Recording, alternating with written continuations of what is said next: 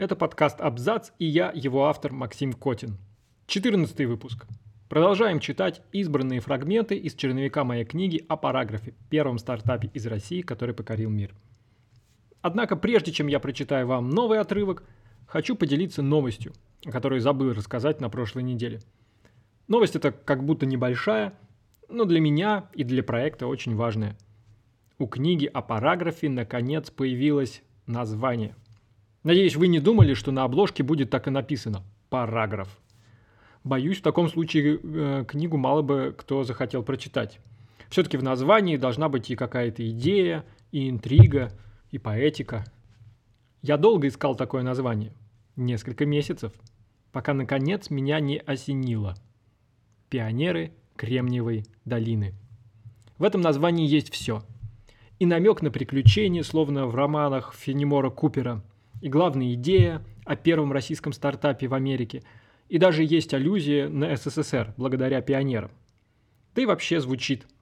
Все, с кем я поделился этим названием, сразу э, сказали, что им нравится. И даже в издательстве его сходу утвердили. Так что можно считать это официальным объявлением. Книга будет называться так.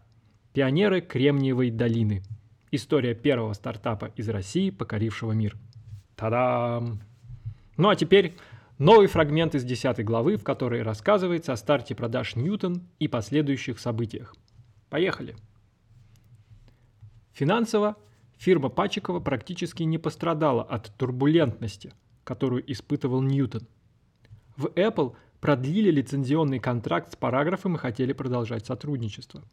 При всем несовершенстве распознавателя, созданного русскими учеными, никто другой на рынке не мог предложить лучшего решения – Спустя несколько месяцев после Ньютон стартовали продажи Zoomer, который стал результатом совместного творчества японского производителя электроники Casio, американской Tandy, владевшей сетью магазинов Radio Shack, и софтверного стартапа Palm Computers. Создатели коего вслед за Ньютон тоже хотели приложить руку к компьютерной революции. Zoomer был переносным устройством с перевым вводом, но его разработчики поставили себе задачу куда более легкую – распознавать не курсив, а раздельно написанные буквы. Однако и у них дело шло не лучшим образом.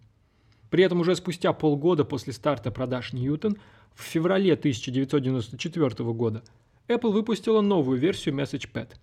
К этому релизу инженерам компании удалось подготовить намного более стабильную операционную систему. Также в новом Ньютоне расширили словарь и сделали другие усовершенствования распознавания.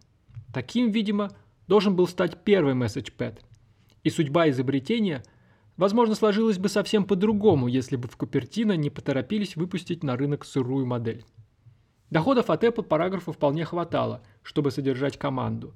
Но несмотря на продление лицензии на распознаватель, Степан и Рон понимали, что им нужно двигаться дальше и искать новые источники дохода. Казалось, мир кругом был полон возможностей. Сам распознаватель можно было доработать и применить для других областей – сортировки почты или обработки банковских чеков и анкет. Перспективной казалась и технология сжатия изображения, разработанная для Ньютон в целях экономии памяти. Ее, например, можно было бы использовать для пересылки и хранения подписей при оплате банковскими картами. В параграфе при этом не теряли надежду на то, что Pen Computers все-таки завоюет мир – и изучали перспективы разработки собственных полезных программ и игр для этих устройств, чтобы лицензировать их производителям или продавать напрямую пользователям. Встречи, командировки, презентации, обсуждения, споры. Дело вроде бы двигалось, однако нельзя было сказать, что по, ком- по какому-то из этих направлений команде удалось совершить прорыв. Переговоры по новому применению распознавателя шли по всем фронтам. С AAG по сортировке почты, с Unisys по чекам и с Recognition Technology по разработке по обработке форм.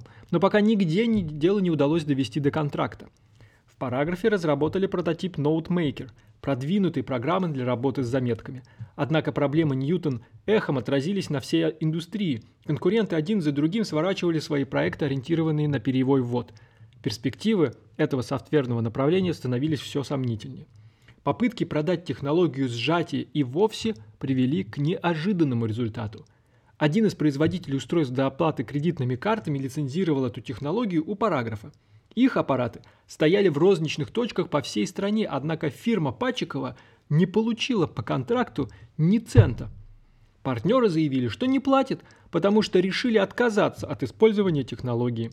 Степан и Рон стали подозревать, что их разработку просто своровали. Изучив перспективы судебного разбирательства, в параграфе поняли, что шансы отстоять свои интересы невелики, и махнули на все рукой. И если Каца вряд ли удивил такой поворот, то для Пачекова происшедшее стало настоящим откровением.